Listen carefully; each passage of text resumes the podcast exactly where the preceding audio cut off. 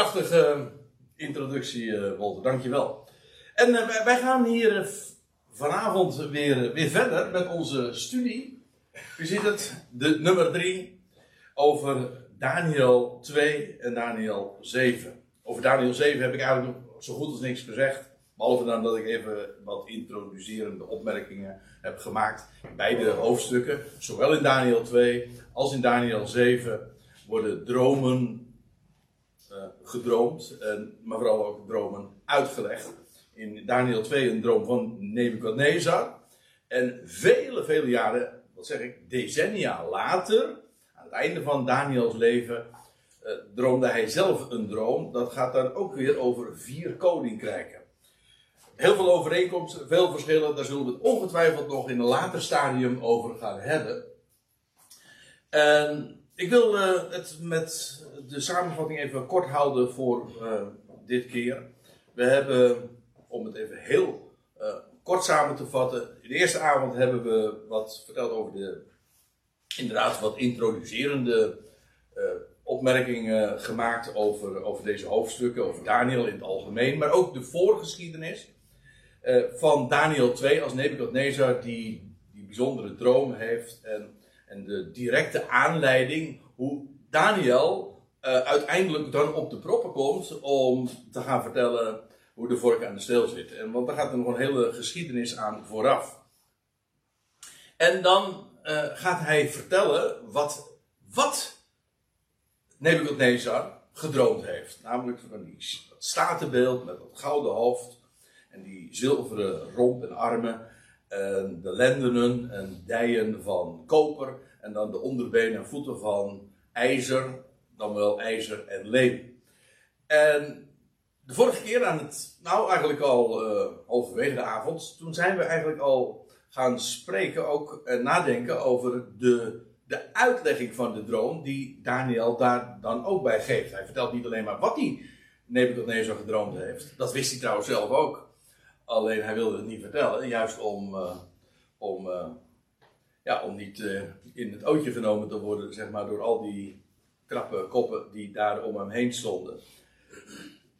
Maar hij was in het bijzonder geïnteresseerd in de uitlegging daarvan. En nou, laten we daar nog even wat, wat over zeggen. Dat wil zeggen, we hebben vers 37 en 38 besproken. Maar om eventjes nog goed de dingen in herinnering te roepen. Dan zegt Daniel, nadat hij dus verteld heeft wat Nebuchadnezzar gedroomd heeft.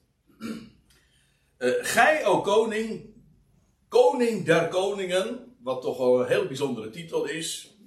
Laten we wel wezen, want ik, ik denk zo dat veruit de meeste van ons eigenlijk aanvankelijk dachten dat die term toch exclusief gereserveerd is voor de Messias, namelijk Jezus Christus. En dat blijkt dus niet het geval te zijn, want Nebuchadnezzar heet ook zo, niet alleen hier, maar ook nog op een andere plaats. En dat betekent dat hij de meest overtreffende koning is van alle koningen op de aarde. En, en dan staat er nog bij, uh, aan wie God, aan Nebuchadnezzar heeft God, de God van de hemel, ook, ook die term hebben we nog op ingezoomd, dat uh, aan, de, aan wie de God van de hemel het koningschap, de macht, de sterkte en eer geschonken heeft. Het idee is eigenlijk, en dat is heel fundamenteel om deze droom in het algemeen te begrijpen, is dat God zijn troon te Jeruzalem, want dat is echt bijbelse terminologie. God heeft een troon, namelijk te Jeruzalem. En de troon, dat is de troon van het huis van David. De, de Davidische dynastie, zoals dat heet. Het koningshuis van David. En daar stond, en, of eh, die troon, dat is de troon van God. Eh, maar sinds de dagen van Nebukadnezar is die troon vakant. Dat wil zeggen, er wordt daar niet vanuit Jeruzalem en vanuit het huis van David meer geregeerd. Sindsdien is er nooit meer vanuit het huis van David geregeerd te Jeruzalem. En dat betekent dus dat uh, vanaf deze tijd heeft God inderdaad zijn, zijn heerschappij en het koningschap, de macht, de sterkte en de eer afgestaan en gegeven aan de natieën. Vandaar ook dat de perioden, de tijden sindsdien heten de tijden van de natie. In feite de tijden waarin Jeruzalem vertreden wordt. Dat wil zeggen, Jeruzalem heeft niet de plaats die het van Gods wegen en uiteindelijk ook daadwerkelijk zal toekomen. En al die inmiddels 2500 jaren, want over zo'n tijdsbestek hebben we het dan, eh, leven we dus in die tijden van de natie. Geen troon van God in Jeruzalem. En God heeft dat eh, allemaal gegeven aan de natieën. En te beginnen bij Babel. Eigenlijk, dat ook, eh, mag ook wel bijzonder heten, want Babel, of Babylon, het ene is Hebreeuws, het andere is Grieks. Maar uh, Babel, Babylon is stad waar ooit alles deze Aion ook mee begon. Na de dagen eh, van de, van de zondvloed, dan lees je ook dat de volkeren, eh, ze worden eigenlijk opgedragen zich te verspreiden over de aarde, maar ze gaan samen klonteren en ze willen zich een naam maken in plaats van de naam. Ik zou haar zeggen anti-Sem dus, in plaats van de naam. Nou ja, uh, dat eventjes gezegd hebbend. In ieder geval, vanaf dat moment wordt daar in, in de vlakte van Siniar, in Babylon, wordt daar dus die toren gebouwd. En eigenlijk vanaf dat moment lees je ook dat God ingrijpt en mensen begrijpen elkaar niet meer. Vandaar dus uh, die, al die talen. Hè. Je, je, verbaast je erover, over de hoeveelheid van talen, maar ook hoe, hoe het totaal ook niet op elkaar lijkt. Daar schijnen andere standpunten ook over te zijn die zeggen er zitten wel degelijk ook dieptestructuren die allemaal overeenkomen. Maar goed, uh, één ding lijkt me toch duidelijk: dat Chinees toch aanzienlijk anders klinkt dan Hebreeuws en Arabisch en Nederlands. Hè? Uh, nou, dat is even genoeg. Maar in ieder geval, uh, daardoor waren de volkeren ook gedwongen, al die families, want dat is wat volkeren feitelijk van origine zijn, al die families werden gedwongen, zeg maar, zich te verspreiden over de aarde. Nu leven we in, of in de dagen van Nebukadnezar, dan is dat natuurlijk weer eh, een hele tijd verder. Maar opnieuw worden we dan weer verplaatst naar Babylon. En daar is de heerser Nebukadnezar. En, Daniel zegt dan tegen hem: en, eh, God heeft aan, aan jou koningschap, de macht, de sterkte en het eer geschonken. En die hij tot heerser over, alle, over die alle heeft gemaakt. Gij zijt dat gouden hoofd. Dus uh, over de uitleg van dat eerste onderdeel van, het, van dat menselijk lichaam, of van het eerste metaal, daar hoeven we helemaal niet over uh, te, daar hoeven we niet over te gissen. Dat wordt gewoon expliciet gezegd. En de vorige keer heb ik er even op gemerkt. Uh, ja, heb ik erop gewezen, want ik vind het buitengewoon bijzonder gegeven dat deze tijd niet alleen maar in, in Bijbels opzicht heel bijzonder is, omdat daar de tijden van de natie aanvangen. Maar het is ook het begin van een hele nieuwe tijd, ook in de profane geschiedenis. Want men noemt dat de scharnierperiode. Toen werd het spirituele of intellectuele fundament gelegd voor de tijden van de natie. En ik heb een heel aantal voorbeelden gegeven. Je zou daar natuurlijk veel dieper op in kunnen gaan. En en, dat uitgebreid ook beschrijven. Dit, dit, is, dit zijn thema's voor, voor boeken, joh. Eh, om dat allemaal toe te lichten. Maar dit, dit was de tijd, de tijd dus van Nebuchadnezzar, de tijd van Confucius in China. Het was de tijd van Boeddha in India. Het was de tijd van Zarathustra in Perzië. Het was de tijd van Thales en Pythagoras. U kent het vast nog wel. In Griekenland. En Pythagoras was niet alleen maar een wiskundige, maar het was een filosoof. En hij heeft ook de basis gelegd eigenlijk, nou ja, inderdaad, het spirituele fundament van westerse denken. Dus heel het denken dat wij tot op de dag van vandaag kennen, dat gaat terug naar, naar, ja, naar zijn oorsprong, naar deze scharniertijd, deze speelperiode. En dat is logisch. En vandaar ook dat, ik vind het ook wel weer apart, dat dat, dat ook zo samenvalt, dat Daniel zegt, of eigenlijk God zegt tegen, uh, via Daniel tegen Nebuchadnezzar: Gij zijt dat gouden hoofd. het hele denken is hier begonnen. Terwijl het licht dus in Jeruzalem uitging, toen heeft God licht, ik moet er ook bij zeggen, vals licht, uh, ja, laten schijnen, ook onder de natie. Dat is zo gebeurd.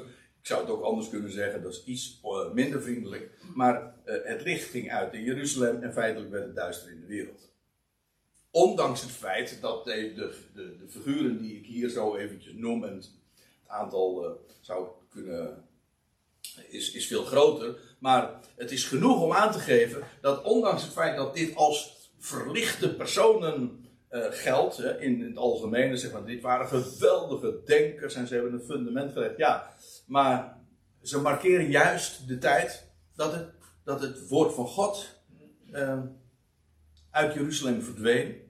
En dat, het, uh, dat daar een hele donkere periode juist aanving. Zo zie je ook maar weer hoe, die, uh, hoe de mens dat weer heel anders inschat en beoordeelt dan God dat doet. Hoe dan ook, uh, gij zijt dat gouden hoofd. En dan? En nou, ik ben een klein beetje hoesterig, dat ben ik wel vaker in de winter. Ik kriebel hoest, dus stel verder niks voor. Uh, maar dat. Uh, we, hebben nu, we zijn nu eigenlijk aangeland bij wat we de vorige keer nog helemaal niet hebben besproken. Dus dit is echt een nieuw onderdeel. Want Daniel gaat verder met zijn uitleg. Dat hij zegt: Doch na u, na u, Nebuchadnezzar, zal een ander koninkrijk ontstaan, geringer dan het uwe.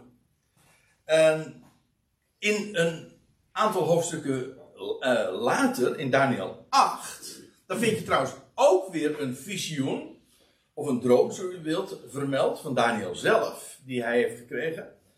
En dan ziet hij een, een, een, een wat is het, een ram en een geitenbok. En ook dan met allerlei details. En ook dan wordt het weer uitgelegd. En dan wordt er in vers 20 van Daniel 8 eh, expliciet ook gezegd: de ram die je gezien hebt. En die ram, dat komt overeen met dat tweede koninkrijk, of dat koninkrijk na Nebuchadnezzar. De ram die gij gezien hebt, met de twee horens, dat doelt op de koningen van de Meden en de Persen. Vandaar ook die twee horens. Want het, heeft, uh, het was eigenlijk een, het Persische Rijk, maar met een medische. Uh, medische hoe zeg je dat? Ja, ja. Nee, verrekking eigenlijk. Hè?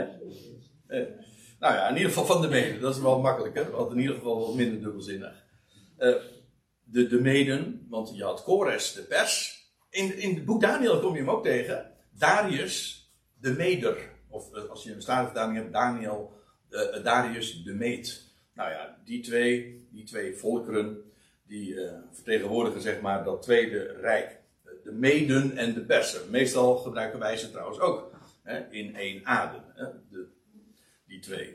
Eigenlijk was het het Persische Rijk. Want de eerste koning van dat rijk, dat was, ook die kennen we maar al te goed. Ook al was het maar vanuit Daniel, dat is Kores. Kores, de pers, zoals Darius de meet. Uh, ja, over die chorus, daar gaan we nu niet te diep op in. Maar uh, dat heeft Daniel allemaal nog meegemaakt. Die heeft de transitie van dat eerste koninkrijk, dat gouden hoofd, naar dat tweede koninkrijk, dus zelf nog meegemaakt. Hij was dus inmiddels een oude man. En hij heeft trouwens zijn positie, zijn hoge positie in het rijk, ook behouden.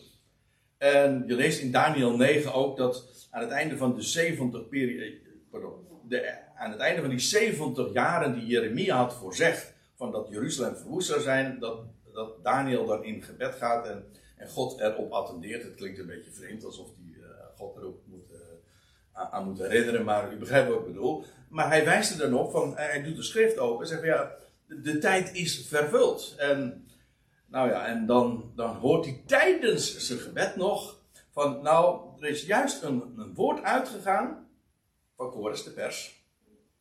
Dat was juist het jaar dat, dat die transitie van, dat, uh, van het Babylonische naar het Medo-Persische Rijk plaatsvond. In, zojuist is, is het woord uitgegaan uh, dat uh, Jeruzalem herbouwd gaat worden. En de stad, de, dat ook toestemming gegeven werd om de tempel te herbouwen. En je leest dat ook allemaal zo beschreven in, in 2 Kronieken 36. En trouwens ook in Esra, waarin Waarin Kores dan ook zegt van ja, God heeft mij daartoe geroepen. Nou, dat bijzondere verhaal heb ik wel eens vaker verteld. Maar het is zo spectaculair. Maar het is in ieder geval genoeg om er even op te wijzen dat deze Kores, dat was dus de eerste koning, trouwens ook de belangrijkste, van dat tweede rijk. in dat rijk hebben trouwens na Kores hebben er nog vier andere Persische koningen geregeerd. Uh, voorafgaand aan het derde rijk, namelijk van Alexander de Grote. ook die, worden, die koningen worden trouwens ook beschreven. Ik, want ik heb hier expres eventjes het versnummer ook bijgegeven. Dat doe ik ook om, zodat u, als u dat nog eens een keertje die, die PowerPoint terugkijkt, op, bijvoorbeeld eh, via de website, eh, dan kun je zien dat gewoon deze dingen ook expliciet al in het boek Daniel zijn voorzegd. Moet je nagaan. Er wordt uh, gezegd van, ja, na u zal dat gebeuren. Maar er wordt in datzelfde boek al ook aangegeven dat na Kores, na de dood van Kores, er nog vier andere Persische koningen zouden volgen. En voordat trouwens die andere koning zou komen, namelijk Alexander de Grote. Ja, en daar gaan we het uh, nu dan even over hebben. Want, nou ja, dat is in, in, eigenlijk in een pennenstreek dat hele rijk van de Meden en de Persen.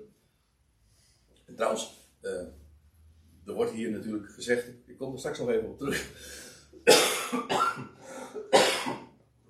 nee, laat ik dat meteen even zeggen. Er staat hier, toch nou zal alle andere koninkrijken ontstaan, uh, geringer dan het uwe. Dat, dat moet ik even toelichten. Want, kijk, want Nebuchadnezzar in zijn droom had gezien dat hoofd was van goud. Dat, uh, dat die romp, de borst, dat was van zilver. Nou, zilver is uh, weliswaar ook een edelmetaal, maar toch in kwaliteit of ik weet niet, in ieder geval in waarde toch geringer dan dat goud. Hoe waardevol dat dan ook mogen wezen. Het is altijd in de volgorde goud en zilver. En dat, dat blijkt ook wel uit de, het, de aard van het koninkrijk. Het koninkrijk dat na Nebukadnezar zou ontstaan. Dus te beginnen bij Kores de Pers. Dat rijk, dat zou weliswaar groot zijn, maar toch inferieur, minder in kwaliteit dan het daaraan voorafgaande van Nebukadnezar. Het, eh, dat, dat blijkt uit een aantal dingen. In eerste plaats, Babel verloor haar status als hoofdstad. Er kwamen andere steden. Babel had nog steeds een hele belangrijke plaats. Maar niettemin was het niet meer de hoofdstad van dat rijk. Trouwens, ik, eh, ik moet trouwens, uh, volgens niet dat ik hier als aantekeningen bij heb staan. Maar in feite was de vorst ook, had al minder uh, te zeggen. Zijn gezag was ook inferieur aan dat van Nebuchadnezzar. Want als een, mede, als uh, een wet was uitgevaardigd van de meden en de persen, dan kon zelfs de koning daar niet op terugkomen. Dat was een wet voor mede en persen. Ook dat komt in het hele, de geschiedenis van Daniel dus uh, naar voren. Maar er is nog iets heel interessants en dat, wil ik ook graag op wijzen. Namelijk dat uh, in het algemeen, niet alleen hier, maar in de hele reeks van koninkrijken die hier beschreven worden, is de kwaliteit iedere is afnemend. Dus het, het evolueert niet, maar het devolueert. En, terwijl, en dat is, dat is precies eh, op een of andere manier, het is aan elkaar gecorreleerd, want terwijl de kwaliteit van de koninkrijken afneemt, neemt de macht en ook de, de sterkte bedoel daarmee vooral ook het militaire vermogen van de koninkrijken juist weer toe. Dat is eigenlijk logisch, want omdat het, uh, omdat het Medo-Persische Rijk sterker was dan het, uh, dan het Babylonische Rijk van Nebuchadnezzar, kon het ook uh, de macht overnemen.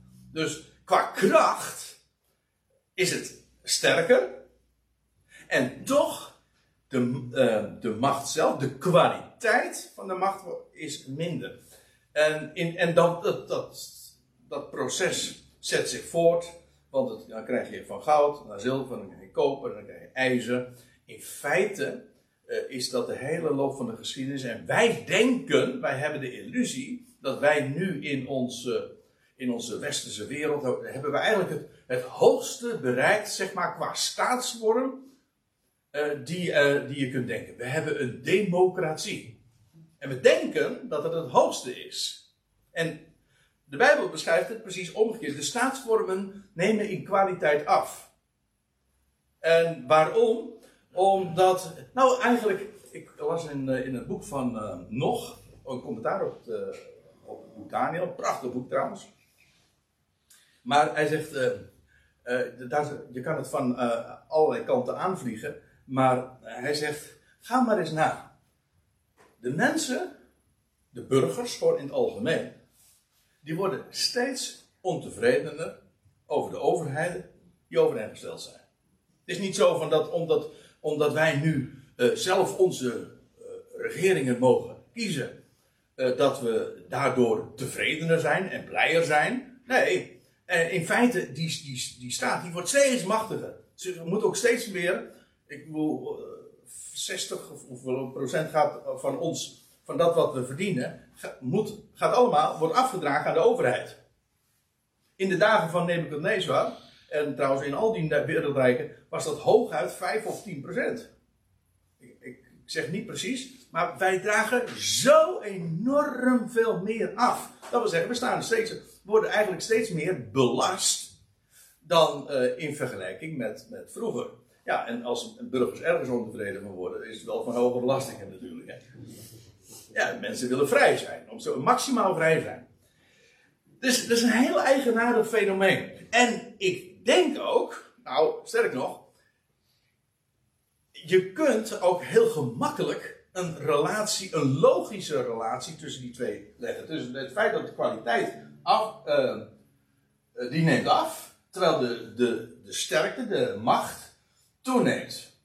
Want, ja, uh, hoe, hoe neemt die sterkte toe? Nou, doordat het militaire vermogen, het militaire apparaat, ja, dat wordt steeds groter, sterker. Maar ik zal u vertellen, daar zit een hoop geld in hoor. Want het grootste gedeelte van kapitaal, dat gaat allemaal naar Defensie. Nou, ik zal niet zeggen in Nederland ook, maar er gaat heel veel geld gewoon.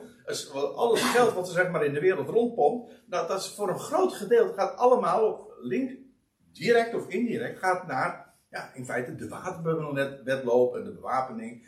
En dat wordt steeds geavanceerder. En ja, als het ene dit uh, een bepaalde eh, wapen heeft, dan moet je in ieder geval als naburig land moet je minstens iets zo sterk hebben om te kunnen afschrikken. Nou ja, het is in feite een een, een vicieuze cirkel. Je moet, je moet steeds sterker worden en je moet steeds meer, uh, om, om sterk genoeg te blijven, moet je ook steeds meer geld zeg maar in. Uh, dus dat is wel, uh, wel, wel, op zich een hele apart verband. Maar waar het me vooral om, om gaat, is dat hier in het boek Daniel de kwaliteit van die metalen, de kwaliteit van de koninkrijken, afneemt. Dat is een, proces. Dus uh, geen evolutie. Het is niet zo dat het steeds beter wordt of dat mensen blijer worden of minder onderdrukt worden. Uh, wat, wat je ook wijs gemaakt wordt. Nou ja.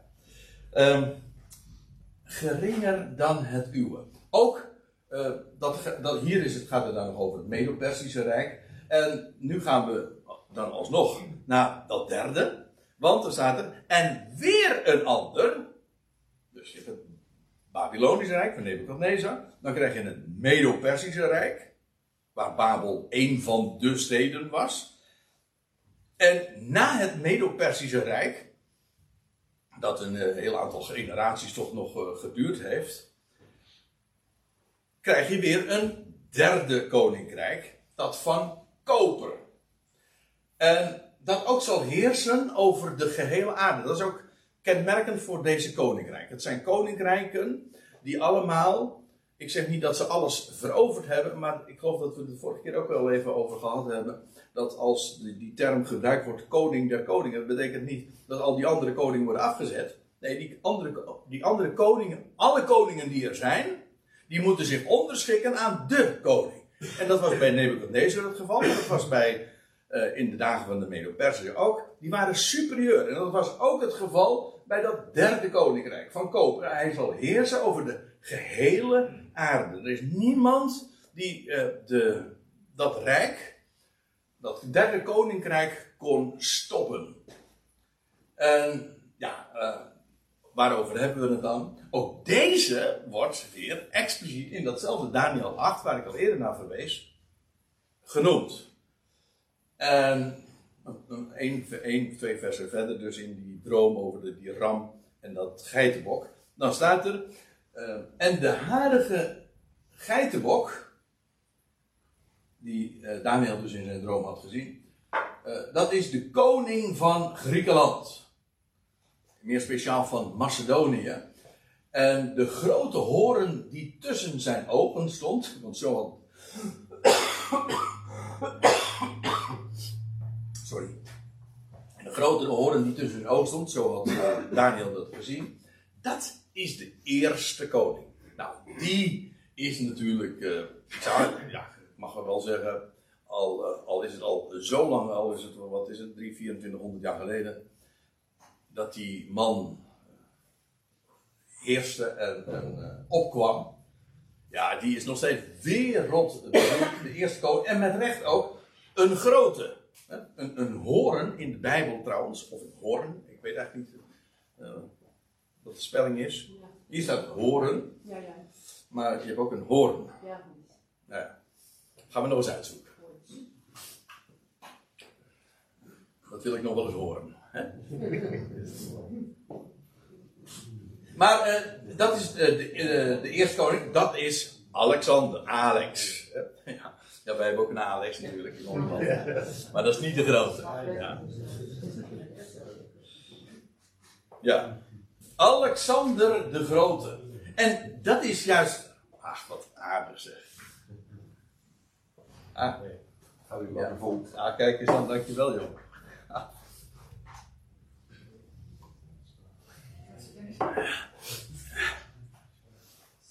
Deze Alexander de Groot, en dat is, uh, heel uh, apart.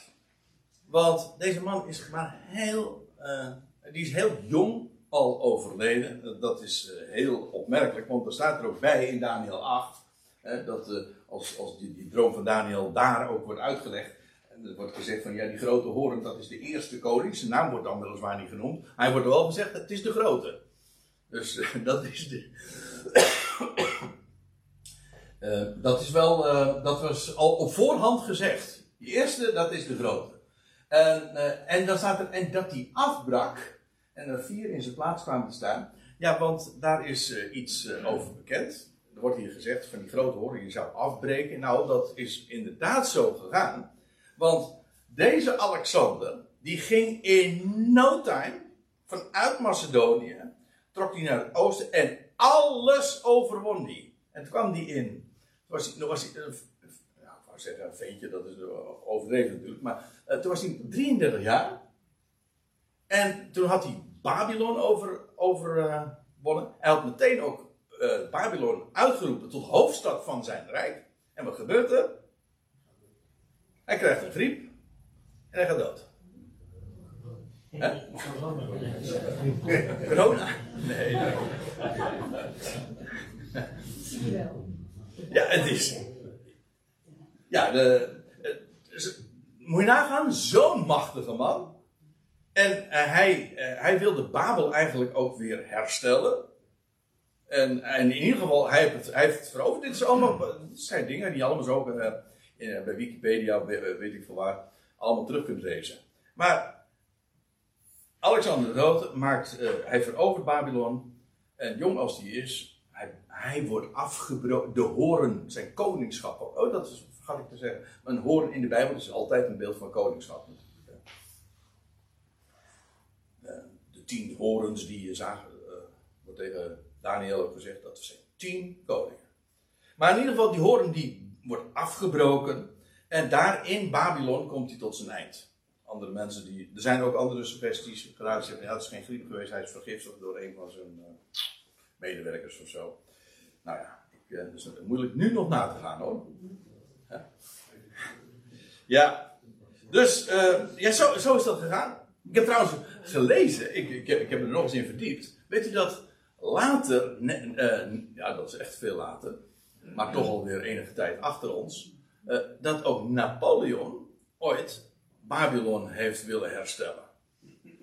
En hij, uh, hij, die was erg geïnteresseerd in al die oude steden en die wilde, die wilde Babylon graag herstellen, maar er is nooit van gekomen. Hij heeft trouwens Babylon ook nooit bezocht. Maar hij, hij, was dat van plan, dat was zijn droom. Hij heeft wel meer dromen gehad, die niet allemaal uitgekomen waren, zo gaat dat, hè. En, uh, maar in ieder geval, nee, eigenlijk ook logisch, want het was gewoon de tijd nog niet. Saddam Hussein heeft ook geprobeerd. Ja, zeker, ja. En voor iedereen die het geprobeerd heeft, was het gelijk het einde. Ja, dat, dat zie je bij uh, Saddam Hussein, is dat ook het geval geweest. Ja, apart. Ja, Saddam Hussein die was... Uh, die, die, wilde ook uh, Babylon weer eens een nieuwe glorie geven. Ik, ik, herinner me nog heel goed die krantenberichten. Goh, dat zal weer 20, 30 jaar geleden zijn. Dat hij, dat, ja, dat hij daarmee bezig was. Nou ja, het is een, uh, nabij het huidige Hila, want zo heet die stad. Het is de hoofdstad van de provincie van Irak. En hij heeft daar een museumstad van gemaakt. En dat trekt heel veel toeristen. Maar het is natuurlijk niet de stad die het ooit was in de dagen van Nebuchadnezzar, waar is, waar is die onbekend? De met de duinen natuurlijk, ja. En, nou, dat was een, een stad, ja, ook daarin tussen de twee rivieren. Mesopotamië betekent ook tussen de twee rivieren. En zo'n uiterst vruchtbaar gebied. En daar ligt eigenlijk, dat is ook de bakermat van onze beschaving. Onze Aion naar, naar Noach is begonnen, zoals gezegd, daar in Babel. Ja, en iedere keer weer is Babel die stad. En eh, hoezeer er ook pogingen zijn ondernomen om dat allemaal weer te herstellen. En eh, het is niet gelukt. Maar in ieder geval, uh, het Griekse Rijk is, uh, volgt hier. En dat wordt hier dus beschreven. En ja, wat er gebeurde is dat pardon, Alexander de Grote, die, die sterft zo plotseling op jonge leeftijd. En toen kwamen er vier in zijn plaats. En dat is inderdaad zo, ook zo gegaan. Eigenlijk een beroemd verhaal. Dat de macht toen hij stierf is eigenlijk overgegeven en verdeeld onder zijn vier generaals. Nou, er staat er nog bij trouwens in Daniel 8 en in hoofdstuk 11 vers 4 ook weer. die, die, die macht is gegeven aan, aan vier van zijn generaals, ja. En, en er staat erbij, naar de vier windstreken van de hemel. En dat betekent dus naar het noorden, het zuiden, het oosten en het westen. En zo is het inderdaad gegaan. Uit dat Grieks-Macedonië, rijk, zijn vier rijken, is, is dat uh, in vieren verdeeld. Eigenlijk, ja, met recht verdeeld, Tom. En Vier koninkrijken zullen uit het volk ontstaan, maar staat er nog bij, doch zonder zijn kracht. Het haalde niet bij wat Alexander de Grote ooit gedaan heeft. Sowieso hebben ze de, de taart, als ik het zo, zo oneerbiedig mag zeggen, in vieren moeten delen. En dat is uh, eigenlijk een, altijd een hopeloze strijd geweest. En ook dat wordt beschreven in het boek Daniel. Tenminste, uh, het koninkrijk van het noorden en het koninkrijk van het zuiden. Heel Daniel 11, dat is een lang hoofdstuk, gaat daarover. Over de koning, over, over allerlei opeenvolgende koningen van uh, het noorden, dat is Syrië, en ook van het zuiden, en dat is gewoon, betekent gewoon uh, Egypte. De, van het noorden, die, die, die konings, dynastieën die ontstonden, waren de Seleuciden voor, de, voor degenen die historisch enigszins uh, onderlegd zijn. En van de, van de koningen van het zuiden, die heten de, weet je dat? Heel makkelijk uit te spreken, maar niet juist. Ptolemeën. ja, Ptolemeën, zo is het. En uit de koning van het noorden, een hele, en een van die koningen van het noorden, om die, die moet ik nou even vermelden. En die naam heb je misschien wel eens gehoord, dat is de beruchte Antiochus Epiphanes, die ooit de tempel van Jeruzalem heeft ontwijd. En toen kreeg je de strijd van de Maccabeeën, die dat allemaal weer hebben hersteld. Kortom, uh, dat zijn allemaal dingen die, uit, nou ja, uh, inderdaad, ook nog zelfs uitgebreid worden beschreven in het boek Daniel. Dus, Hier worden opeenvolgende koninkrijken zo neergezet. Babel, Babylonië onder leiding van Nebuchadnezzar. Daarna het Medo-Persische Rijk, Kores. En daarna het Griekse Rijk van Alexander de Grote. En dat al in heel vroeg stadium brak, afbrak en in vier stukken van noord, zuid, oost, west werd uh, verdeeld. En het, uh, het, ook in dat opzicht uh, inferieur eigenlijk aan, aan het voorgaande. En staat er ook bij, en nou komen we eigenlijk wel bij het meest bijzondere, namelijk het vierde koninkrijk. Een vier, en ja, daar is nogal wat uh, over te doen.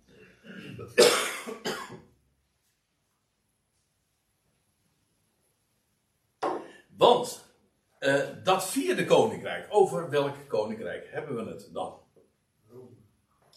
Ja, dat wordt algemeen zo gezegd. Het wordt gewoonlijk uitgelegd. Na het Griekse Rijk kreeg je het Romeinse Rijk. En. Hm? Oké. Na het. Uh, en kijk, op zich klopt dat. Je, na, het, uh, na het Griekse Rijk kreeg je het uh, Romeinse Rijk. Maar, we moeten er iets bij zeggen. In twee dingen. Het Romeinse Rijk is nooit superieur geweest over alle koninkrijken der aarde. En dat weet ik altijd goed. Ik woon in Katwijk. En dat was ongeveer de grens. De noordwestelijke grens, zeg ik het goed? Uh, ja, de, uh, ja, de noordwestelijke grens, tenminste continentaal, van het Romeinse Rijk. Want aan de andere kant, waar ik dus woon, was niet Romeins. Dus allerlei, namen. Het is heel interessante bij Katwijk, uh, Rijnsburg. Al die namen, ik, ik woon in Rijnsburg, maar dat, de burcht van de, de Rijn, en je had ook de Brittenburg en de Valkenburg, maar dat zijn namen die dateren uit de Romeinse tijd. Maar in ieder geval, dat was de, de, de grens van het Romeinse Rijk. En ze hebben geprobeerd ook naar, naar boven te kunnen. Hetzelfde geldt voor, uh, voor allerlei delen van, van, de, van Engeland. Hebben ze ook niet kunnen veroveren, hebben ze de weerstand niet kunnen slaan. Kortom, het Romeinse Rijk is nooit, heeft, is nooit uh, in die mate dus een, een, rijk geweest superieur over alle koninkrijken. Zoals Nebukadnezar dat wel was. En zoals Alexander de Grote dat ook uitdrukkelijk wel was. Uh, dat is één ding. En, maar tweede, en misschien is dat nog wel belangrijker. Het Romeinse Rijk heeft nooit geregeerd over Babylon. Terwijl de rijken hier juist allemaal rijken zijn over en te Babel. Kijk, oh, om nog eventjes over de grenzen van het Romeinse Rijk te spreken. Dat heeft natuurlijk enige eeuwen geduurd, dus die grenzen die, die fluctueren ook zo in de loop der eeuwen. Dit is een kaartje dan uit, uh, uit het jaar 80 van onze jaartelling. En dan ziet u hier ook, uh, nou hier zie je dus Egypte enzovoort. Maar dit zijn de grenzen van het Rijk. Misschien heeft het ietsje oostelijker nog gelegen, dat weet ik eigenlijk niet. Maar in ieder geval, het, uh, u ziet het hier bij Katwijk, Rijnsburg. ja. Moet even heel goed kijken hoor. Ja, ja. Je wilt toch een beetje belangrijk voelen. Rijnsburg en andere wereldsteden, weet je wel. Ja, als je Chinees spreekt. Hè? Ja, als je zegt, ja precies, ja, je bent, uh, wordt dan echt natuurlijk uh, een globalistische ja. denker, ja, ja, ja. En hier uh, het beruchte Gallië, Brittannië. En hoe dan ook, dit was, de, dit was de begrenzing. En hoewel ze geprobeerd hebben ook Germania te over, veroveren, en dat is niet gelukt. Dus het, is, het Romeinse Rijk was inderdaad geen rijk dat heerschappij had uh, over alle koninkrijken der aarde en ook dus niet uh, superieur was over, over alle koningen. Terwijl dat van, het, van Nebuchadnezzar, het Medo-Persische Rijk en het Griekse Rijk wel gezegd wordt. Maar uh, let ook vooral hierop, want dit, deze plaats, ik heb me expres even een sterretje bijgezet. Dit is Babylon. En daar is Rome nooit geweest. Daar heeft Rome nooit zijn, zijn voet op kunnen zetten. En dat betekent dus dat die, um, de eerste drie koninkrijken regeerden allemaal over en zelfs te Babylon. En ook het laatste koninkrijk, dat wil zeggen het koninkrijk dat pal voorafgaat aan de komst van het Messiaanse Rijk, zal ook weer geregeerd worden vanuit Babylon. Ik bedoel gewoon letterlijk. Daar in het huidige Irak. En, eh, en ik excuseer me voor het eh, feit dat, dat daar op dit moment nog helemaal niks van te zien is. En eh, dat ik ook niet kan aantonen of kan laten zien van waar, hoe dat dan in zijn werk zal gaan. Maar de profetie is er duidelijk over. Het zal ook weer eindigen. Zoals de, zeg maar onze Aion begon in, in Babylon, zal het ook weer eindigen in Babylon. En dat beest, het rijk, waarvan je in openbaring 17 leest, weet je wel, met die, met die tien horens en zo. Uh, dat wordt bestuurd door de grote stad, die hoer, zo wordt ze genoemd. Ik kom er straks nog even op terug. Uh, maar, en er staat en die hoer, dat is, dat is de grote stad, genaamd Babylon. En ik weet, mensen hebben dat ook weer, met name sinds de Reformatie, graag willen uitleggen. Ja, dat, dat, er staat Babylon, maar er wordt bedoeld Rome. Ja, weet je, als je zo gaat. Uh, uh, zo werkt Bijbelstudie dus, uh, als u het mij vraagt niet. Als er bijvoorbeeld. Kijk, als er een beeld wordt gegeven. en vervolgens wordt de uitleg ervan gegeven. dan is die uitleg de norm. Dan moet je niet die uitleg ook nog eens een keertje gaan verklaren. Want dat, ja, dan blijf je bezig. Het gaat er juist om. Die, Johannes zag in dat geval uh, een hoer. En dan staat erbij: dat is Babylon, de grote stad. Het wordt gewoon zo uitgelegd. Hè? Zoals er staat van die tien horens die je zag. Dat zijn tien koningen. Moet je ook niet zeggen van ja, tien koningen, dat betekent symbolisch. Maar eigenlijk betekent het dat. Ja. Als de Bijbel dat zo uitlegt, dan is dat de uitleg. En dan moet je niet zeggen van ja, dan moeten we ook nog een keertje uitleggen. In feite, je wil dan God zelf of de schrift gaan verbeteren. Niet doen. Ook nergens voor nodig. Want ik kan me voorstellen dat je zegt dat, je, dat het vragen oproept. Hoe gaat Babylon dan nog zo'n rol spelen? Dat, dat roept vragen op. Maar ga dan niet, als je het niet begrijpt, de Bijbel veranderen. Want dat, vind dat is niet fair. Zeg dan gewoon, ik snap het niet en ik, uh, ik, ik, uh, ik uh, blijf, ik, trek mijn handen er vanaf, ik geef er geen commentaar op. maar dat staat er, zo, zo is het. En uh, dat, lijkt mij, uh, dat lijkt me een veilige en ook een hele eerbiedige weg om te bewandelen. Ja, het laatste koninkrijk is dus ook weer, dat is duidelijk, het laatste koninkrijk, vierde, is, heeft ook weer Babel als hoofdstad. En dat betekent dus dat al die koninkrijken, of al die, al die vier koninkrijken in Daniel 2, die zijn dus Babylonisch. Als u begrijpt wat ik bedoel. Gewoon, ze hebben Babylon als hoofdstad, als residentie of als. Maar in ieder geval, ze regeren allemaal te en over Babylon. Het Romeinse Rijk uh, valt niet in die categorie. Ook al omdat het dus geen superieur rijk was over alles. Dus, uh, kort en goed, dat vierde koninkrijk, al weet ik dat meestal wordt uitgelegd als zijnde het Romeinse Rijk.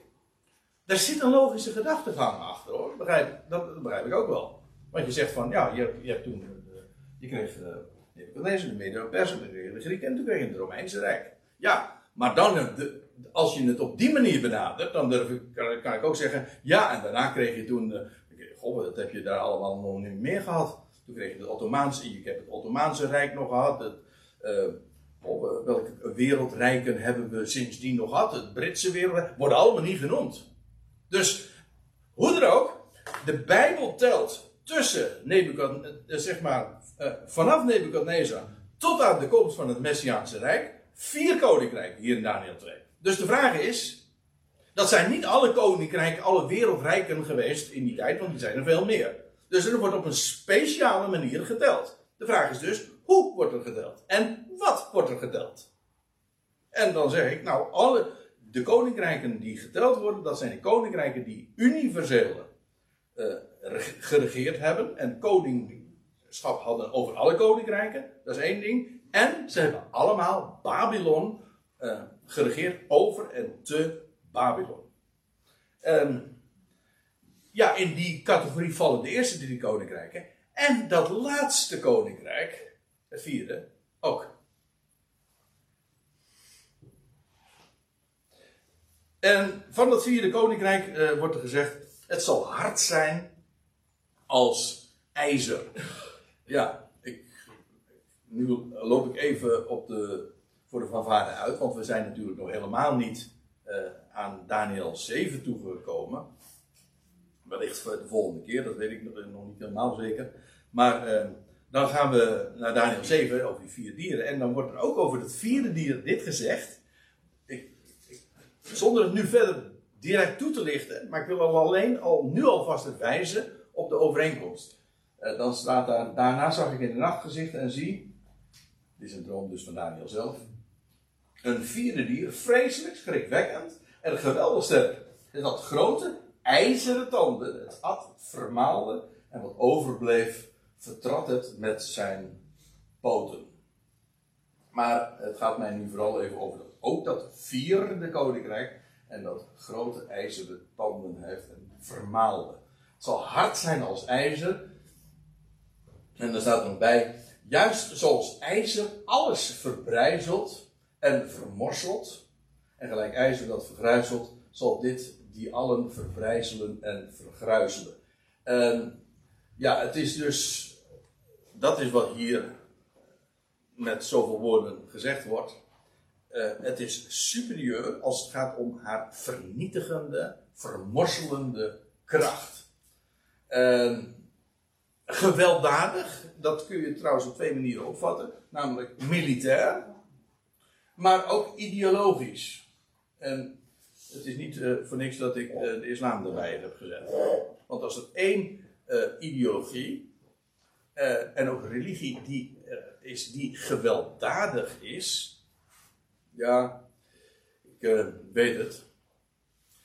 Het Westen kan er ook wat van. Hè? Maar als ideologie, als religie, is inderdaad de, de islam. En waarom zeg ik dat? Omdat het vierde koninkrijk ook weer Babylon als hoofdstad heeft, zal hebben. En dus niet in het westen, maar in het Midden-Oosten gelokaliseerd moet worden. En maar wat heb je in het oosten? Midden-Oosten. Zo in die landen rondom Babel. Nou, dat is inderdaad, dat is heel hard en dat is uh, gewelddadig en dat is eigenlijk ook, ik zou haar zeggen, spreekwoordelijk. En dat is heel kenmerkend voor, voor dat vierde koninkrijk. Als het voor zover het dan gaat over haar, die ijzeren, dat ijzeren aspect zeg maar, van dat rijk. Want uh, dan staat er nog bij in vers 41. En dat gij de voeten en de tenen gezien hebt, deels van, deels van pottenbakkersleem en deels van ijzer. Dat betekent dat dit een verdeeld koninkrijk wezen zal. En hier, uh, ja, hier wordt dat vierde koninkrijk beschreven, maar dan kennelijk in de laatste fase. Uh, want in feite, die benen komen helemaal niet aan de, aan de orde. Er wordt alleen gezegd, uh, er wordt alleen uitdrukkelijk gewezen op de voeten en de tenen daarvan. Heel eigenaardig, die tenen. Waarom, waarom moeten die speciaal genoemd worden als de voeten al vermeld worden? Ja, omdat het een tien zijn, hè. Ons, ons woord teen betekent trouwens ook tien.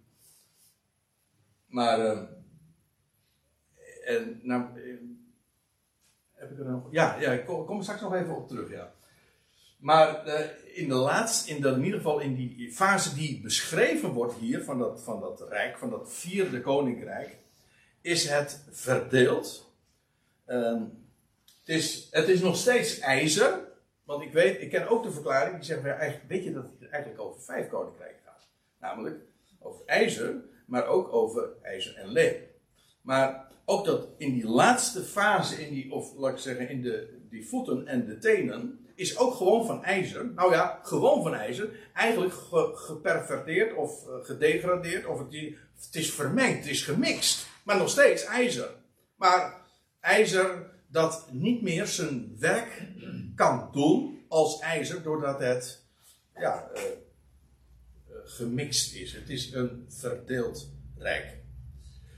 Ja, en het is deels van pottenbakkersleem en deels van ijzer. En nou willen we natuurlijk wel ook even weten, wat zou dat nou betekenen? Dat het deels van pottenbakkersleem is. Ja. Zullen we eerst gaan pauzeren? Dan mag u daar eens even over nadenken. Hier begint de pauze. Helaas is er na de pauze even iets fout gegaan, want de eerste zes minuten stond het geluid niet aan.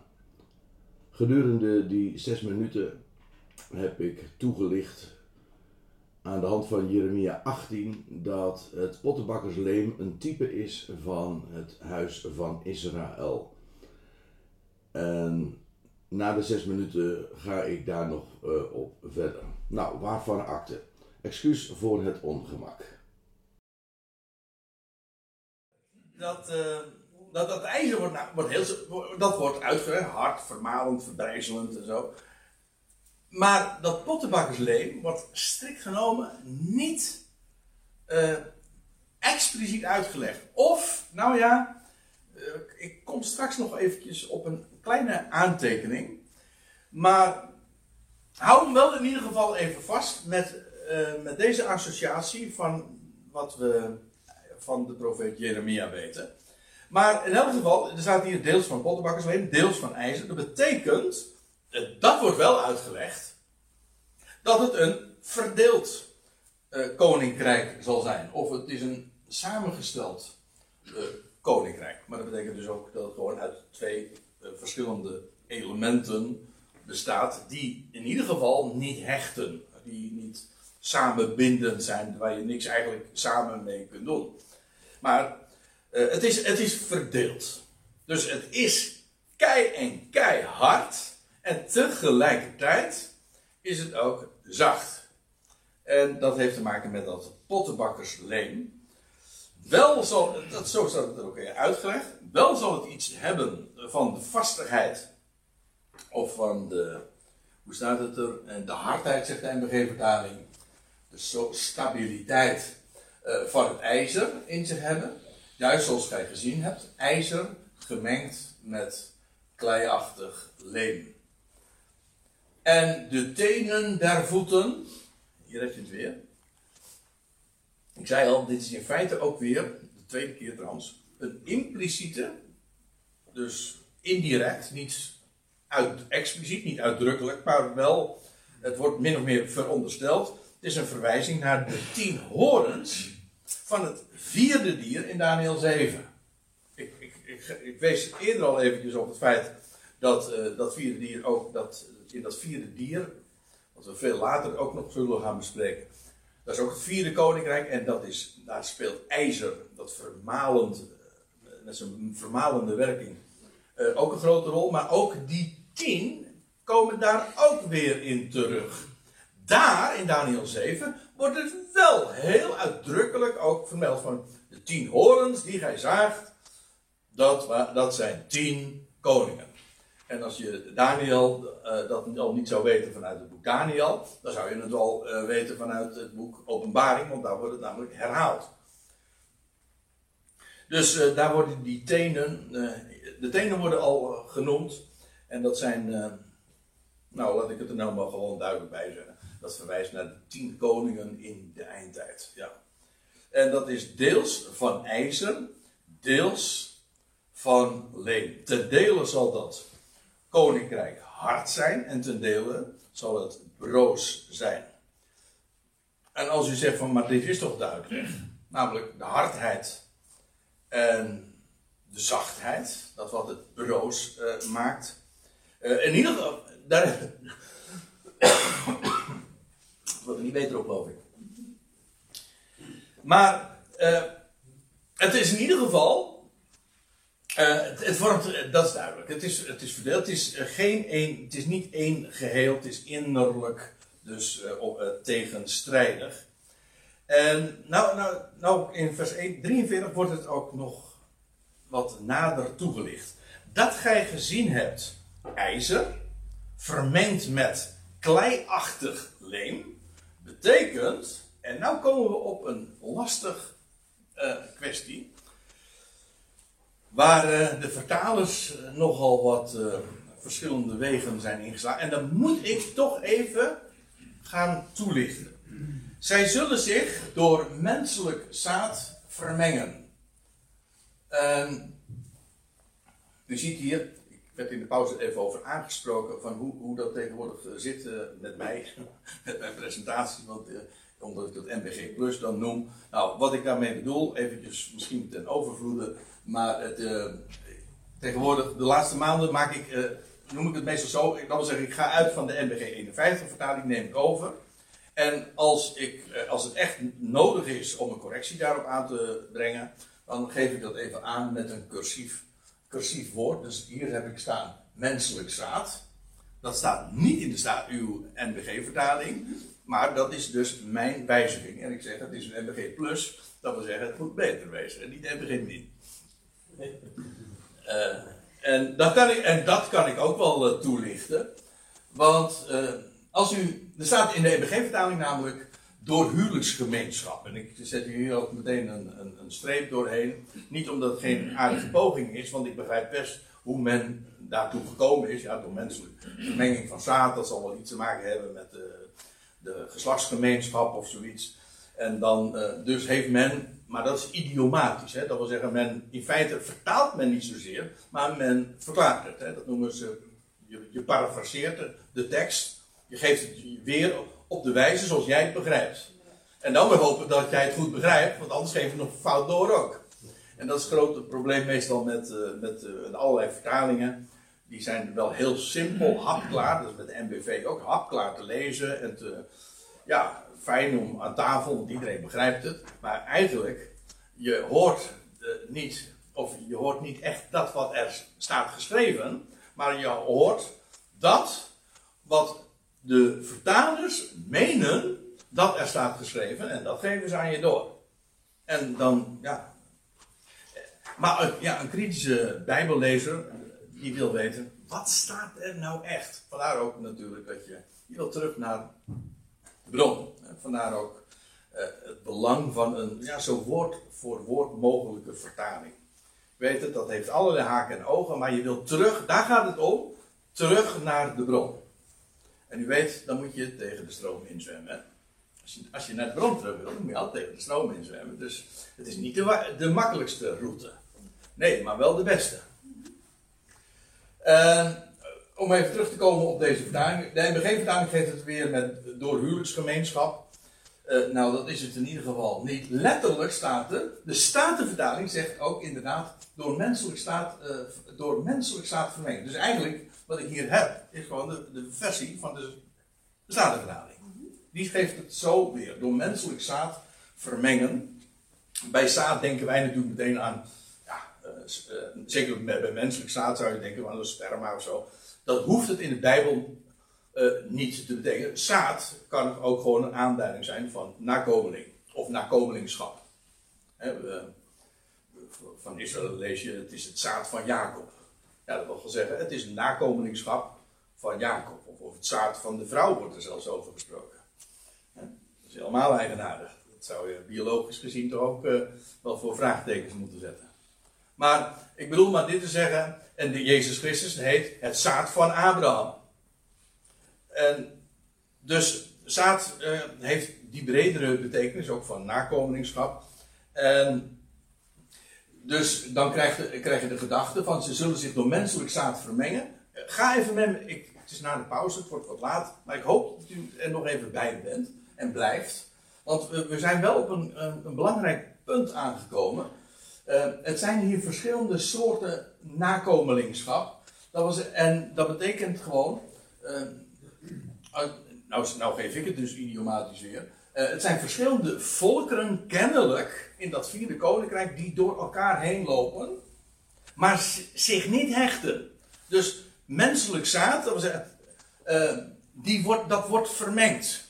Dus het ene nakomelingschap wordt vermengd met het andere. Ja, maar dat hecht niet. Dat weten we allemaal natuurlijk. De, momenteel is, eh, zijn we op weg naar de, de, de verkiezingen in Nederland. En een van de grote items is immigratie. En het probleem daar altijd mee is hoe je daar verder ook tegenaan kijkt. Het probleem is altijd dat als volkeren door elkaar gaan lopen, dan, eh, dan geeft dat problemen. Maar hier speelt er nog iets anders. En dat is dat eh, dat vierde koninkrijk bestaat uit twee elementen die niet bij elkaar horen. En ja, nou, dan zal ik eerst nog even, ja, nou zal ik eerst nog even iets anders zeggen. Uh, ik geef even de concordante vertaling weer, de concordant version. En die geef ik dan even nu in het Nederlands weer.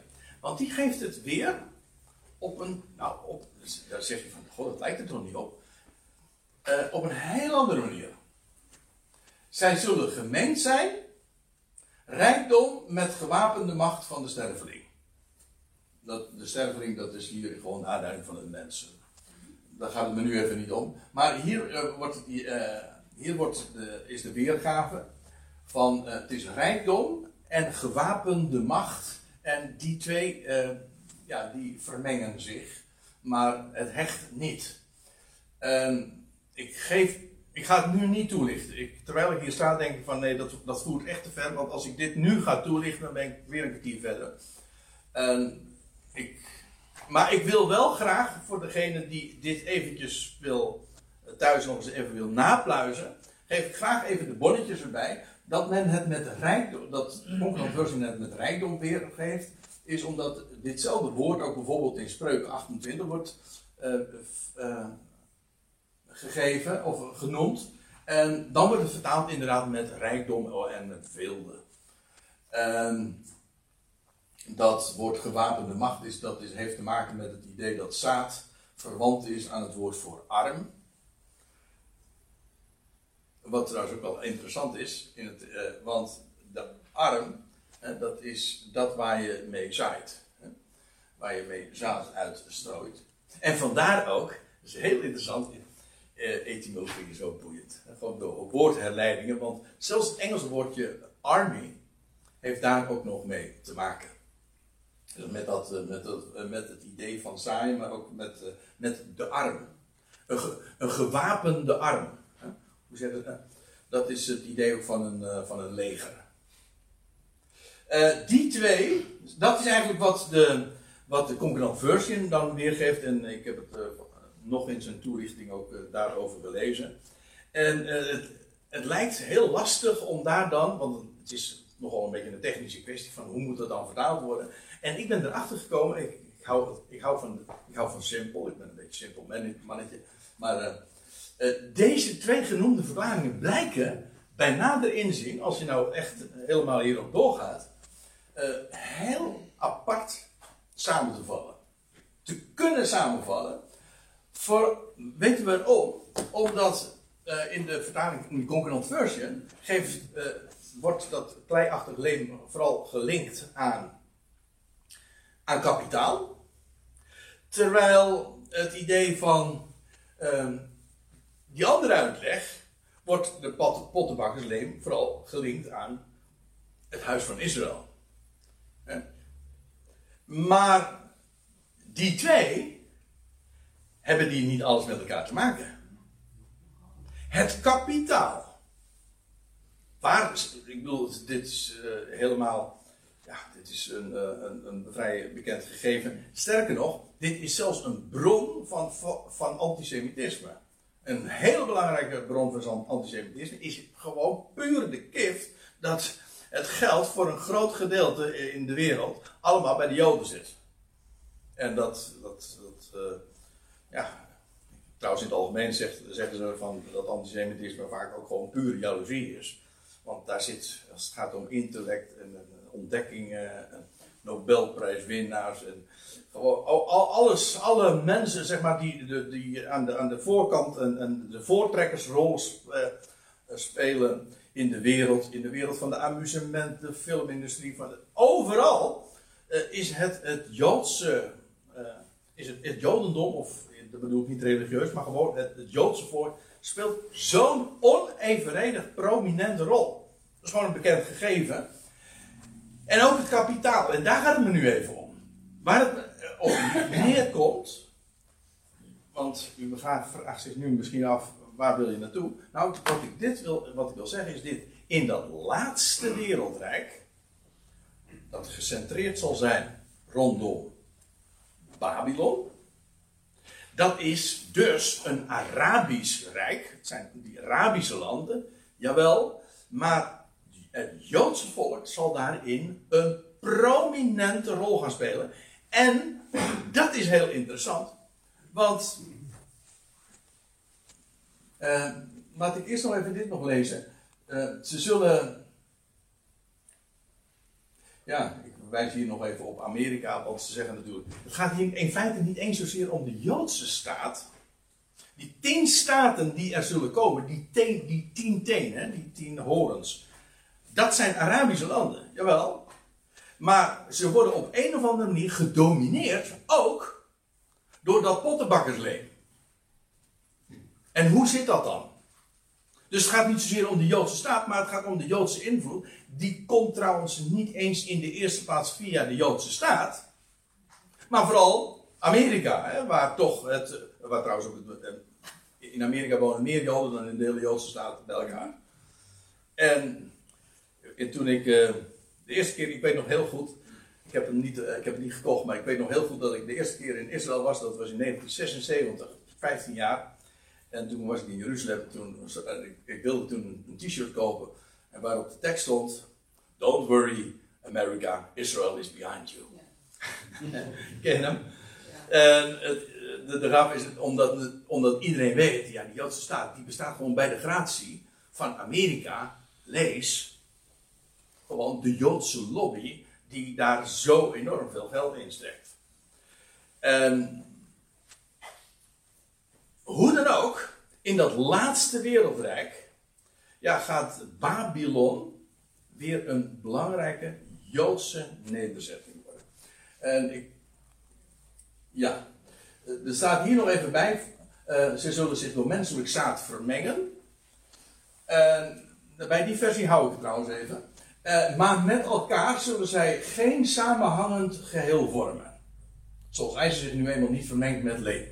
Nee, dat laatste begrijpen we. Maar hoe, hoe zit het nu? In de eindtijd zal Babylon weer een Joods gedomineerde stad zijn. Ik zeg niet eens dat het een Joodse stad zal zijn, maar daar gaat. Ja, dit is, een, dit is, dit is in feite een heel onderwerp apart. Hè? Maar ik heb ooit, uh, dus alweer een jaar geleden, heb ik een. Uh, nee, langer. Over Zacharia 5 uh, een bijbelstudie gegeven. Dat is een, dat, daar lees je dat visioen van de vrouw in de Eva. Met een F. En uh, waar het daarover gaat, is dat uh, geprofiteerd wordt. Moet u nagaan, net nadat Israël uit de Babylonische ballingschap was gekomen, lees je dat uh, het goddeloos Israël zal, zal gevlogen worden en gedreven worden naar de vlakte van Siniar en daar zal ze een huis bouwen en van handel en van geld.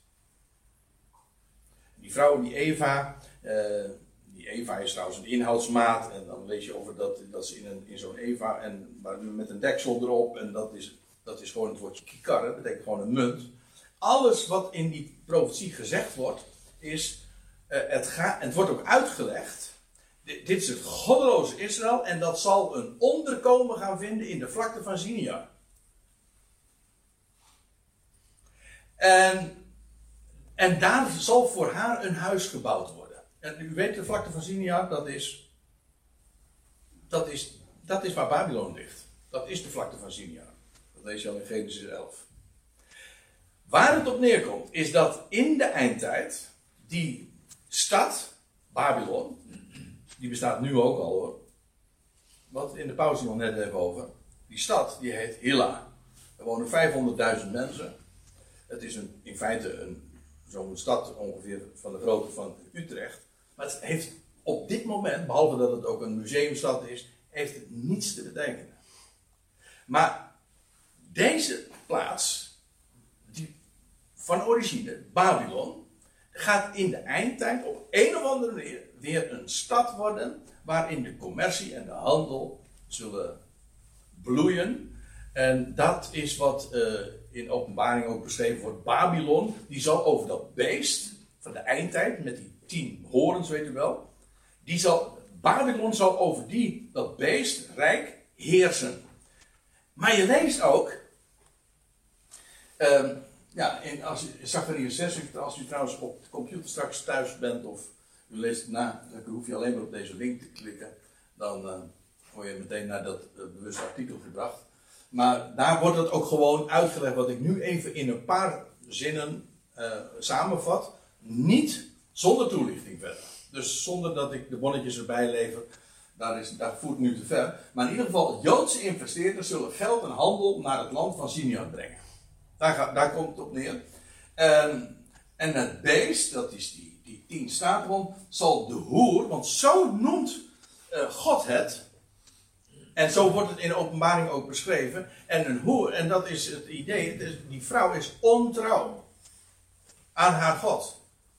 En het is niet de bruid, dus in de openbaring speelt dat ook een grote rol, de bruid, maar ook de hoer. En dat is dat goddeloze Israël, dat weliswaar een verbond heeft met God, maar dat zich afgeeft met de volkeren en in feite hoererij pleegt en ook een afschuwelijke rol zal spelen.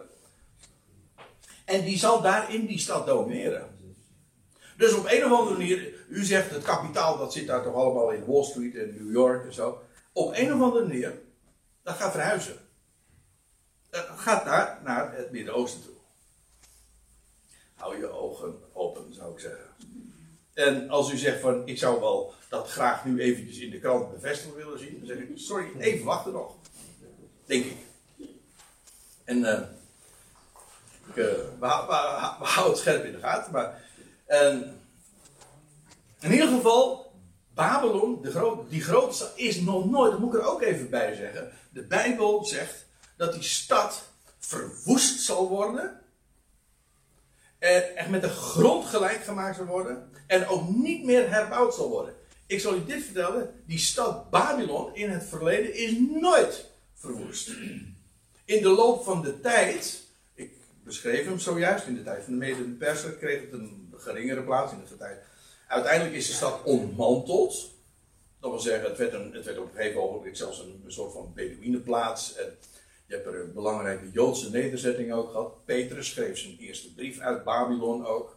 Dus uh, Babylon heeft altijd een, is altijd blijven bestaan, maar de stad is nooit verwoest. Met andere woorden, als die profetie daadwerkelijk vervuld zal worden, dan moet het nog vervuld worden, want in het verleden is dat nooit gebeurd. En ja, en nou komen we, dus is de cirkel weer rond, want in openbaring 18 wordt inderdaad beschreven dat die, die stad Babylon, die, die, zal, die zal zitten op dat beest, met de tien horens, weet je wel. Uh, die stad Babylon, waar zoveel handel is en waarin alle rijkdom, zeg maar, verzameld wordt en wat eigenlijk dus een wereldhandelcentrum zal gaan zijn. Uh, dat zal in één uur, staat er, compleet verwoest worden en in de aarde zakken. Dat zegt, zo, zo spreekt de profetie daarover. Dus het gaat alsnog vervuld worden, uiteraard. Gods woord keert nooit leden weer. Dus dat gaat zeker gebeurd worden. Uh, gebeurd worden. Uh, dat gaat zeker gebeuren. Ja. Gewoon, dan spreek je, spreek je Hindi en Chinees en Arabisch. En je krijgt nog niet eens fatsoenlijk Nederlands. Hè? Ja. Dat, dat wordt wel erg. Ja, en, en het zal een verdeeld koninkrijk zijn. Het hangt niet samen met elkaar. Maar dat zie je in het boek Openbaring dus ook al. Want die vrouw die zit op dat beest. Maar dat, wil zeggen, ze domineert het. Moet je voorstellen, het kapitaal zal daar, zal daar dus regeren. Ja, over de politieke macht, over die hele federatie van tien staten in het Midden-Oosten. Uh, maar er zal, dus leest, ze zullen dus, dat beest, die tien koningen, ze zullen uh, de vrouw haten. het, dus terwijl het één geheel vormt, dat wil zeggen, bedoeld te zijn, die vrouw die regeert dat beest, of die bestuurt dat beest. En tegelijkertijd, eh, het, is, het conflicteert. Wat je natuurlijk ook heel gemakkelijk kunt begrijpen als je eh, weet hoe de verhoudingen liggen. Het, het, is dus, en dat laatste rijk is dus eigenlijk en Joods, en het is Arabisch, sec of eh, slash eh, islamitisch. En dat zal zich eh, op die manier, het zal nooit één geheel gaan vormen. En op een of andere manier zal daar dus uit de Joodse staat, men zal een dependance daar ergens in, daar in die vlakte van Sinjar, komt daar terecht en daar wordt een huis, daar komt een financieel handelscentrum. En vandaar, ik, ik geloof dus inderdaad dat dat pottenbakkersleem en verwijst dus ik hoef niet eens een keuze te maken. En verwijst naar het huis Israëls. En de rol van het Joodse volk. Niet eens zozeer van de Joodse staat, maar gewoon van het Joodse volk ook wereldwijd. En met name dan, denk ik dan, Amerika. En het verwijst naar kapitaal. En ik heb haast de neiging om te denken, en ook naar het slijk der aarde. Ja, en dan hebben we nog een derde. Maar die derde wil ik niet eens als serieus argument noemen, want dat is meer ons. Ja. En dan staat er, maar in de dagen van die koningen, hey, en dit, sorry, dit bevestigt precies waar we het al over hadden, dat die tenen dus inderdaad kennelijk koningen zijn. In de dagen van die koningen, welke koningen? Nou, van die koningen die dan hè, zullen regeren. Dat, zijn die tenen dus. In de dagen van die koningen zal de God des hemels een koninkrijk oprichten. Dat tot de Ionen, u ziet ook hier weer cursief, want inderdaad, dat staat niet in uw NBG-vertaling, maar dit is NBG Plus. Ja. Het staat er namelijk dit hoort te staan, de Olamim of de Ionen. Dat zal in de Ionen niet te gronden gaan. Prachtig, hè? Ik bedoel, aan de ene kant zie je dus hoe die wereldrijken elkaar opvolgen. Allemaal met Babylon als, grote, als de grote factor. En ook dat het wereldwijd, wereldwijde koninkrijken zijn. Laatste, in die laatste fase zal het een afschuwelijke rol spelen. En ook, maar ook, ook de verbazende rol zal ook met zijn weggelegd voor dat pottenbakkersleem. Dat, het, uh, dat dat ijzeren rijk eigenlijk breekt ook. En wat het verdeeld maakt. Uh, maar in die dagen, dus in die laatste fase van dat beeld. In die dagen zal de God van de hemel, daar hebben we die uitdrukking weer. Een koninkrijk oprichten dat tot de Ionen, de navolgende wereldtijden, niet te gronden zal gaan. Ja, dat is, dat is uiteraard dus in tegenstelling tot al die andere koninkrijken, want die gingen allemaal weer vroeg of laat, uh, die gingen allemaal weer te ronden. Maar dit, laatste koninkrijk, uh, dat zal een heel ander lot beschoren zijn. Want er staat, en waarvan de heerschappij op geen ander volk meer zal overgaan. Op welk volk? Want we hebben nou een het Babylonische Rijk gehad, we hebben het Medo-Persische Rijk gehad, we hebben het Griekse Rijk gehad. En wat is nou het wat aan welk volk heeft God nou de, de wereldheerschappij beloofd, toegekend? Nou, dat is een inkoppertje natuurlijk. Maar uh, het zal worden gegeven definitief aan het volk van Israël. Trouwens, dat staat in Daniel 7 ook. Uh, ook na na afloop van die vier, dat vierde koninkrijk dat beschreven wordt. En, de koning, en het koningschap, de macht en de grootheid der koninkrijken onder de ganse hemel zal gegeven worden aan het volk van de heiligen, of het heilige volk, van de hooggeplaatsten. Of van de hoogplaatsen. Van de, uh, de MBG van de allerhoogste. Laat ik even rusten in dit verband. Maar in ieder geval, het moet duidelijk zijn. Het gaat hier over het volk. Het Joodse volk van Israël. En het zal al die koninkrijken verbrijzelen en daaraan een einde maken. Let op, het betekent dus, het weliswaar wordt het, dat, dat beeld getroffen bij de voeten, ja, maar het maakt ook een einde daarmee aan al die andere koninkrijken. Dat, die komen nooit meer op. Het is, dat is definitief gewoon slush. En het zal daar een einde maken, maar zelf zal het bestaan tot in de Ionen. Juist zoals gij gezien hebt, zonder toedoen van mensenhanden. Ik vind dat geweldig. Ik, eh, dat vind ik een van de hoogtepunten, echt wel in, letterlijk, van, eh, van dit hoofdstuk. Dat het zo eindigt. Zonder toedoen van mensenhanden. Al die eerdere koninkrijken, die vervingen elkaar, ja hoe? Gewoon door menselijke kracht, door militaire kracht, door politieke intriges en zo. Maar zonder enige menselijke inbreng zal aan dat je hele, aan al die wereldkoninkrijken met een grote spraak en met hun militair vertoon en weet ik veel wat we allemaal hebben. Eh, het zal zonder toedoen van mensenhanden, zal dan een steen van de berg losraken. Dus ook weer van bovenaf, hè. Zonder toedoen van mensenhanden, maar ook van bovenaf. En dan wil ik ook nog even op wijzen dat die steen hier de vijfde is. Ik geloof dat ik er al eerder eventjes op gewezen heb. Want je hebt de vier koninkrijken. En nou vervolgens, wat, volgt, wat komt er dan? De steen. Na de vier koninkrijken. Na de vier. Krijgen die ene. Ja, die. En dan moet ik meteen denken, inderdaad, aan deze geschiedenis. In 1 Samuel 17. Dat je leest over David. Die tegenover die Filistijn staat.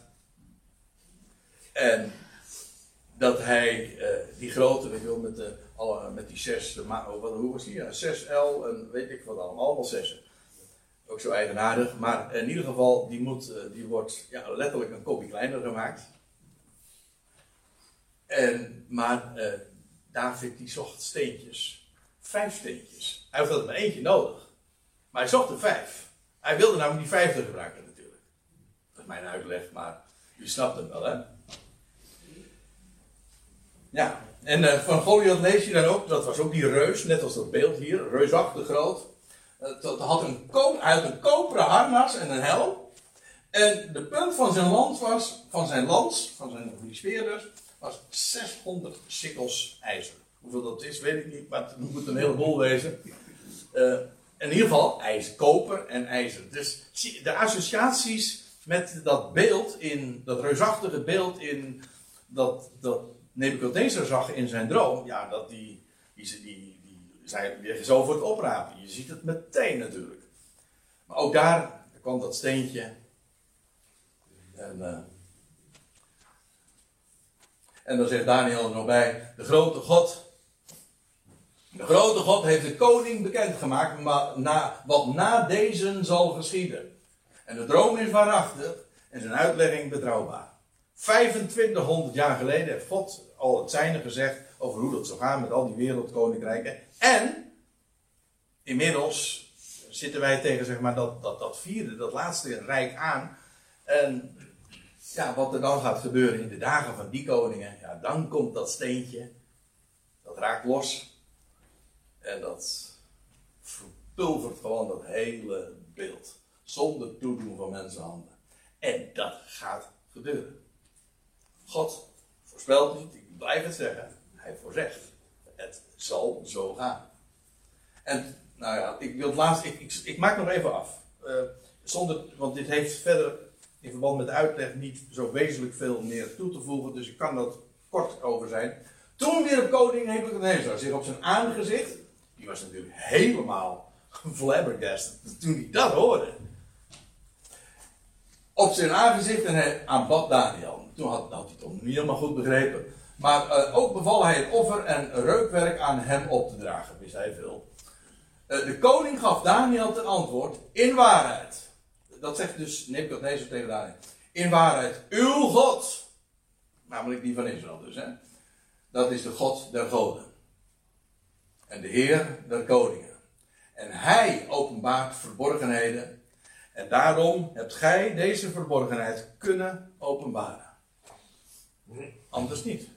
Dus daar, uh, Nebuchadnezzar die onderkent exact hoe het zit. En ik moet er trouwens bij zeggen, maar dat blijkt meteen al uit het volgende hoofdstuk. Uh, erg uh, lang heeft het niet beklijft bij hem. Hoe zeg je dat? Bekleven? eh, het beklijft niet erg lang, zo laat ik het zo zo zeggen. Eh, in ieder geval, nee, want Nebuchadnezzar die gaat natuurlijk later ook zelf dus nog zo'n beeld maken. Eh, iets van die orde. Maakt niet uit. In ieder geval, hier, wordt, hier kan hij niet anders dan dit erkennen. Toen verhief Daniel, de koning Daniel. Oh ja, dat, hij verhief Daniel. Dat wil zeggen, hij gaf hem een hoge plaats. En schonk hem vele grote geschenken. Ja, hij maakte hem tot heerser over het hele west, gewest Babel. En tot opperhoofd over alle wijzen van Babel. Dus eh, Daniel die heeft eh, een, een, ja, een toppositie daar in Babylon zomaar gekregen. Waarom?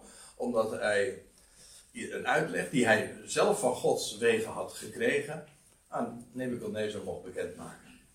En eh, op Daniels verzoek droeg de koning het bestuur van het gewest Babel op aan Sadrach, Mesach en Abednego, die vrienden dus van hem, terwijl Daniel aan het hof van de koning bleef. En daarmee zijn wij aan het einde van Daniel 2. En eh, dit was eigenlijk mijn bedoeling. Ik had niet gedacht in de pauze dat ik zo ver zou komen, maar zie daar. Dan kunnen we de volgende keer, dat is dus eh, de derde donderdag van december, dit voor lente uiteraard, eh, dan, dan kunnen we de draad oppakken en dan gaan we verder met Daniel 7, met dat visioen dat Daniel zelf decennia later heeft gehad en gekregen. En daarover is ook nog heel veel te melden. Maar tot zover dus deze toch ook wel buitengewoon spectaculaire droom en eh, niet minder spectaculaire uitlegging daarvan.